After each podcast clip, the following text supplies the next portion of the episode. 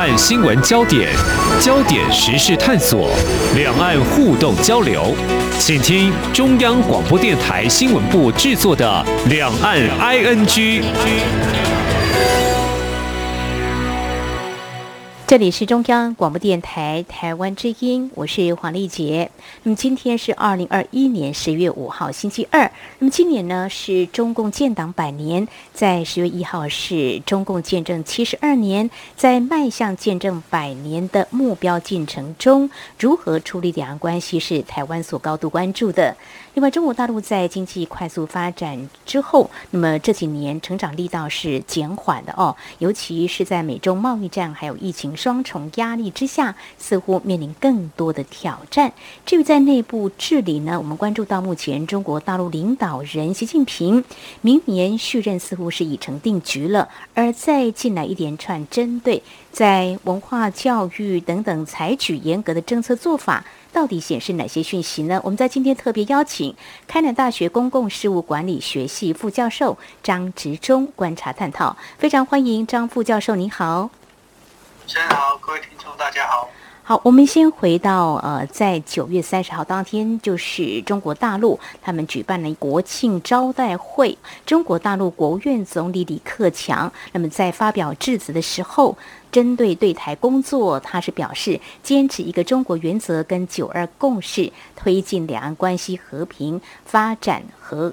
统一，坚决反对跟遏制任何台独。这些谈话内容，相信关注两岸焦点的朋友都很熟悉。不过，李克强当天的对台工作谈话哦，跟中共总书记习近平。七月一号当天百年党庆谈话，我们刚刚有告诉听众朋友，谈的就是九二共识、一个中国原则、反台独这些目标，听起来内容似乎是重谈旧调，也可以这样来看嘛？就是我们观察这几年台湾还有中国大陆在啊，不管是官方还有民间互动，都有很大的转变哦。表示台湾如果没有接受一中原则和九二共识，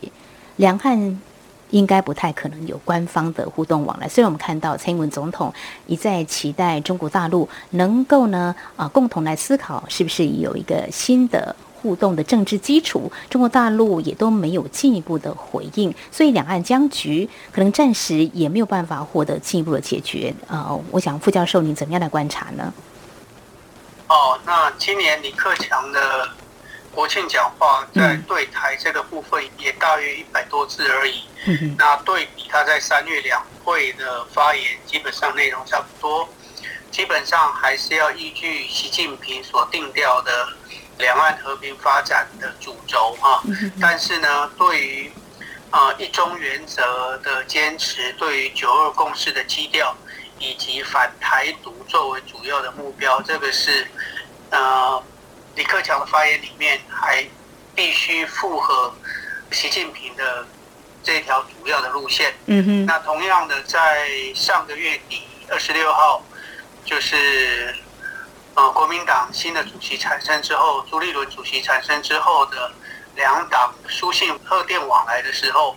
那习近平也再次强调了这些原则，而且还提到统一的。目标，那这个统一目标基本上还是连接着啊，他们在未来所谓民族发展的这个路线啊，就是未来建国百年的这个目标，跟两岸的统一是结合的。那同时也在探测台湾这边的态度。那虽然说台湾内部对统一本身并没有支持度，但是这是中共的主要路线，因此呢。作为统一的一个主要目标之下，那九二共识是两岸和谈的基础嘛？所以对习近平来讲，他非常坚持路线的正确性。因此，对于九二共识跟一个中国原则这两者之间的一个互动关系，其实是不管未来台湾两个政党之间未来选举的成败，其实都必须要面对这个问题。嗯哼，好，非常谢谢张副教授您的观察跟解析有。谈到这个两岸统一，其实不管是在台湾的官方或民间的民调，我们看起来，呃，多年来就是维持现状，似乎是占大多数哦。至于说两岸的互动交流啊，呃，我们就想来看，在中国大陆所坚持的和平统一的大目标之下啊，两岸的互动往来，从今年年初看起来，从这个政策，我们想要来看中国大陆是不是有某种呃试探或该怎么样来打开僵局，就是呃凤梨。世家莲雾接续呢，被指为有这个虫害，停止进口。其实，在今年二月份，首先是凤梨被禁嘛，已经有潜力可循。我们当然期待，就是说官方能够有进一步的沟通。但是目前看起来，像世家莲雾这个部分，呃，台湾还有中国大陆似乎是各有立场坚持。那么，在台湾没有获得中国大陆那么进一步的回应之后呢，将会。啊，一状告到 WTO 啊，呃，这显示这个中国大陆对台工作是否还是延续，就是可能还是更强硬，或进行某种试探或者是施压。如果不接受一中原则跟九二共识，傅教授，你的看法？哦，因为在台湾对大陆的出口当中，农产品占的比例相对较低，嗯，那所以从凤梨到目前的世家莲雾。真正影响的其实是农民的生计哈。嗯嗯那这个部分在过去可以出口，到现在因为有病虫而被限制出口的这个过程，可以看得出，就是大陆从过去可能比较弹性处理，到现在的照章办事态度上的一个转变。嗯。那也就是说，当中共决定照章办事的时候，那台湾这一边。要跟大陆对话，就会产生对方回应的态度跟意愿的问题。嗯，所以如果今天不愿意回应台湾的要求的时候，那啊台湾也就诉诸无门，那这就去凸显出两岸关系恶化的现状，那球就会回到官方这一边。嗯，那受害的农民也只能向台湾的官方诉求。这就凸显出两岸关系变化的时候，它连带影响到的不同层面。嗯，那所以这个问题在台湾农产品的外销部分，过去对日本、对澳洲其实也都有类似的状况。嗯，那我们的农业单位也会相应紧急处理。嗯，但是这个处理方式在对大陆的这个部分，啊，因为官方没有。太多互动的意愿，嗯尤其是大陆官方回应的意愿相对较低，嗯所以在这个情况底下，台湾如果只是诉诸政治的话，那这个问题最终还是没办法解决，因为农民，尤其像世家，是主要出口的对象还是大陆为主，那这部分其实对农民的伤害会比较大，那相对的也就会反过来。造成政府的压力，那大陆自己他开了另外一个口，就是过去的农林二十一条，是也是认为或者招揽有意愿要在大陆发展农业的农民可以到大陆去，那这就变成说它是两个平行的方向，一个是它的社会融合，一个是对台政策。嗯那这两个之间呢，一方面对政府造成压力，一方面招揽农民到大陆进行这些稀有水果的生产。嗯，那这个是大陆目前的一种做法。嗯哼，真的是给台湾政府压力哦。就是民众如果没有办法承受这种损失的话，是不是就选择前往中国大陆啊？这样的一个机会发展呢？这个也是啊，让我们看到在过去这段期间，两岸的官方互动或沟通几乎是停摆的啊。怎么样来解开僵局，真的是对两岸政府都是一大考验。我们希望还是有这样的机会的哦。另外谈到中国大陆，希望两岸的关系是和。和平发展，但是呢，我们也知道，从媒体报道或事实上，真的呃，共机的频频找台，这数字都是会说话的哦。特别是在共军呃前几天十月一号当天，就派出了大概有三十五架的军机来侵扰台湾的西南防空识别区。那么这连续三天，事实上大概有百架的共机来侵扰台湾哦。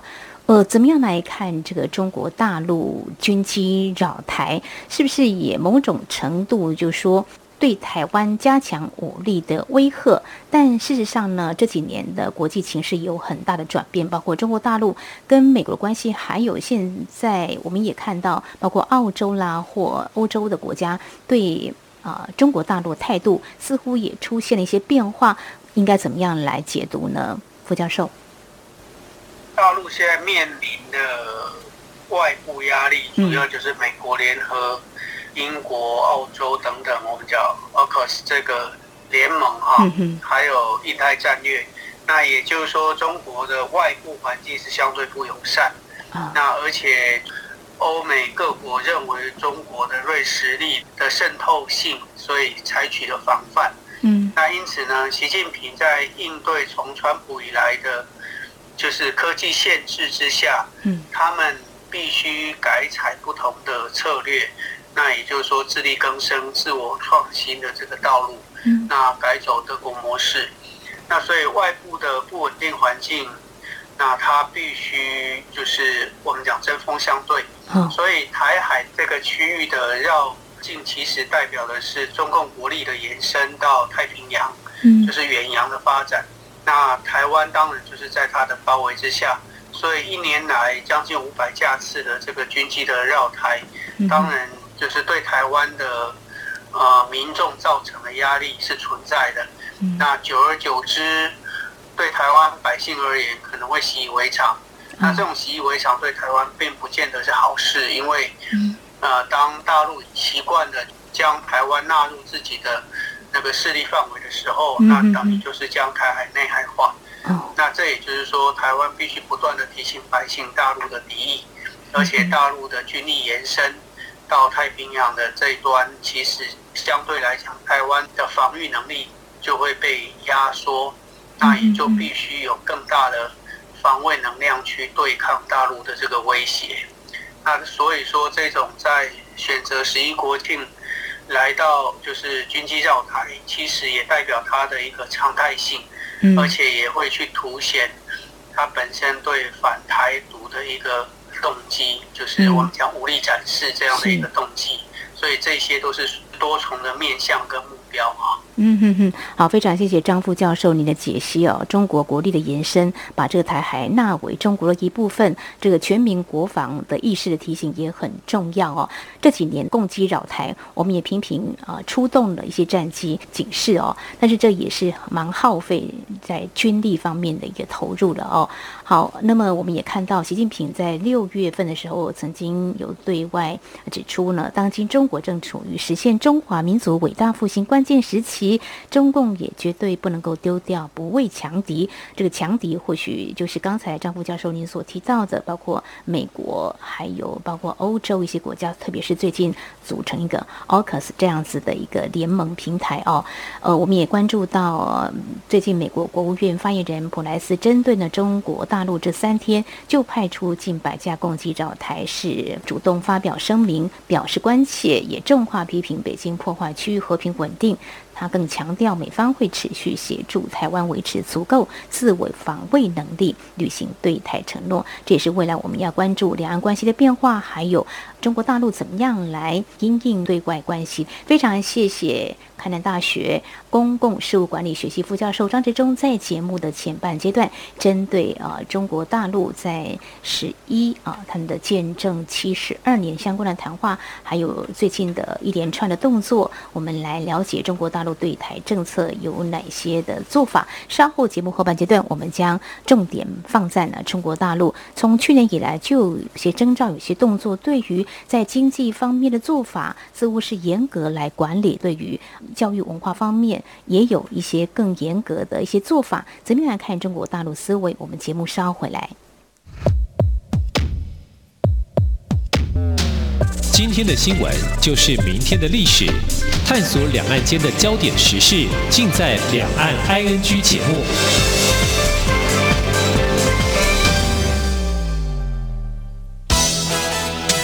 十月来临。中华民国即将庆祝一百一十岁生日，今年国庆逢时扩大庆祝，各项精彩活动蓄势待发，要向世界展现台湾的自信与希望。中央广播电台将为全球听友与网友转播总统府前国庆大会实况，尤其是各界关注的蔡英文总统国庆谈话，也将邀请学者专家现场及时分析总统的演说内涵。十月十号星期日上午九点十分到十一点三十分，央广同步使用六个中短波频率，央广网站以及 RTI 中央广播电台脸书粉专、YouTube 频道同步影音实况转播双十国庆大会。华语广播的听友，请使用中波一五五七千赫、短波九七四五千赫、九七九零千赫。一二零一五千赫、一五四六零千赫以及一五五三零千赫收听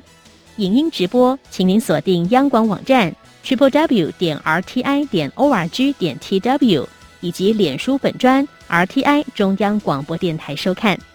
十月十号上午九点十分，央广邀请您一同庆祝中华民国一百一十岁的生日。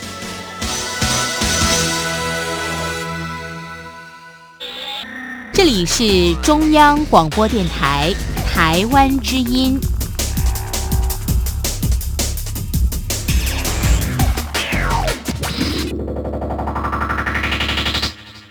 这里是中央广播电台，听众朋友继续收听的节目是《两岸安居》。我们节目持续访问开南大学公共事务管理学系副教授张志忠，而接下来我们所要关注的焦点是啊，中国大陆的内部治理哦。我们回到李克强在九月三十号国庆招待会当中，他提到了今年是中共百年如期实现全面建成小康社会的第一个百年奋斗目标，也开启全面建设社会主。主义现代化国家新征程，呃，当然，我们如果来看，以中共十九大就将习近平提出的新时代中国特色社会主义思想写入党章，显示应该是走向预期的目标。不过，在这管理做法上啊，从去年以来，外界就关注像对阿里巴巴啦，还有腾讯呐，那在今年以来的滴滴出行这些大型民。营企业的强力监管，又推第三次分配的全民共付，那么也希望企业一起来响应捐献哦。所以在经济发展的方向，到底有哪些思维？呃，是要更酌情吗？还有是不是跟资本主义就一刀切呢？不晓得傅教授您怎么样来观察呢？哦，前面我们有提到，美国从川普政府时期开始对中共进行科技制裁，还有贸易制裁之后。那对于原本啊，中共借由外贸分工来进行发展的这种经济模式，其实已经有了改变。嗯，那所以习近平在“十四五”的规划当中，他们就已经提到自主创新这个部分，就是要维系中国在自己专业能力上的一个跟西方的较量。嗯，那所以他们必须改变。既有的发展模式就是从过去的新自由主义变成类似德国模式，强调的就是自我发展，就是基础建设跟呃制造的这种生产模式。嗯，那因此过去以他们讲新四大发明这种网络服务的这些。发展方向，嗯哼，啊，一方面它也造成了大陆社会内部，啊，不管是资金的杠杆缺口、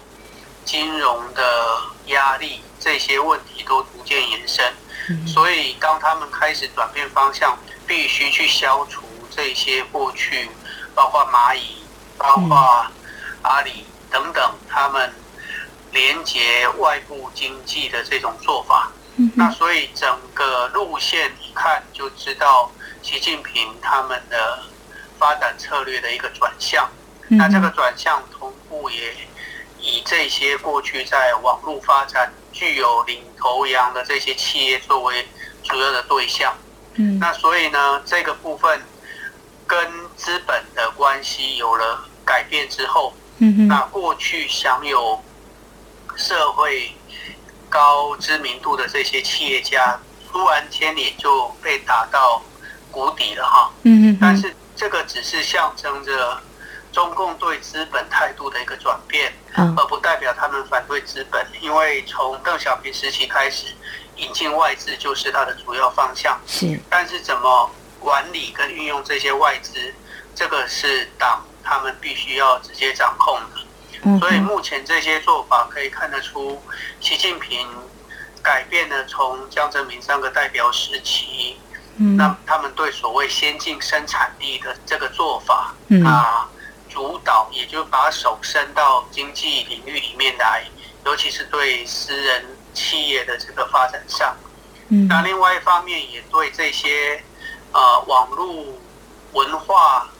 以及影视文化所造成的社会现象开始进行控管。嗯这个就是后来看到的清朗。嗯。还有就是呃，对于教育等等。那要改变既有的社会风气，那这个就会回到我们过去看邓小平里面提到的两手抓、两手硬的，就是物质文明跟精神文明两个面向。那这些做法不见得就是文化大革命，而是说他们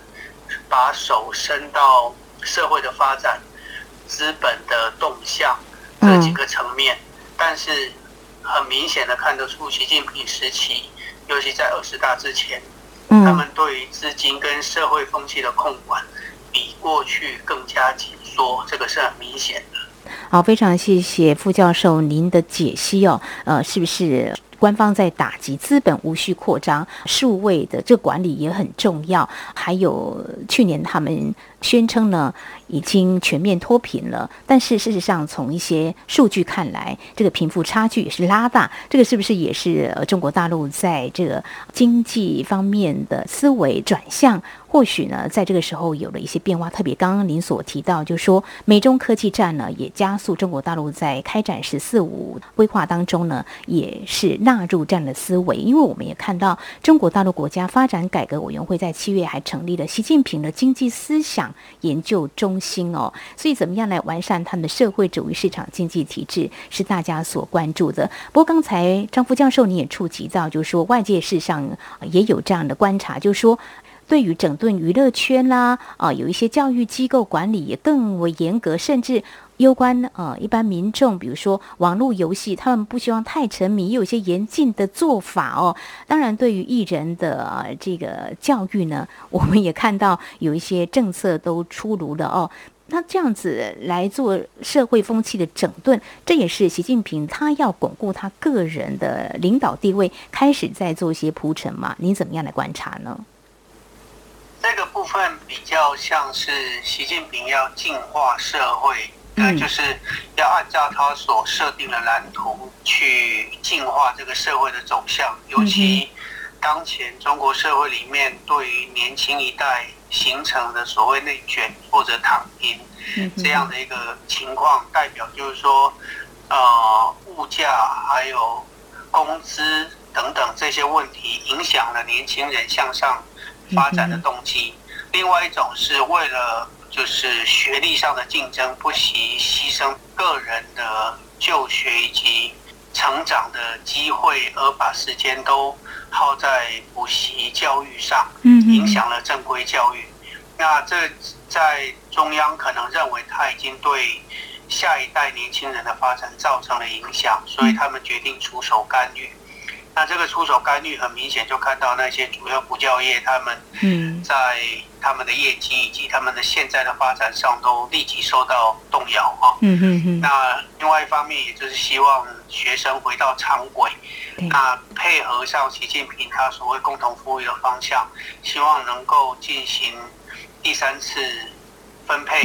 然后让社会福利的支出以及。收入的平均性能够改变，嗯，那这样的话能够让年轻一代的成长比较有未来感，而避免像香港，因为年轻人对未来的失望而决定挑战，就是嗯中央的主权。那这个部分，他们也认为这种情况可能会外溢到内地来，所以他们现在出手整理。就希望下一代能够有这样就是比较有序的一个发展模式，但是这个是属于中央主观的想法。嗯，因为在一个大陆逐渐多元以及网络化的社会之下，年轻人他的发展其实跟外界的连接很频繁。那你今天硬要去限制他们的认知或者学习管道，只是让他们转到地下，采取各种脱离限制的做法，那这只是会加深大陆他们对社会的控制成本，而且也会造成。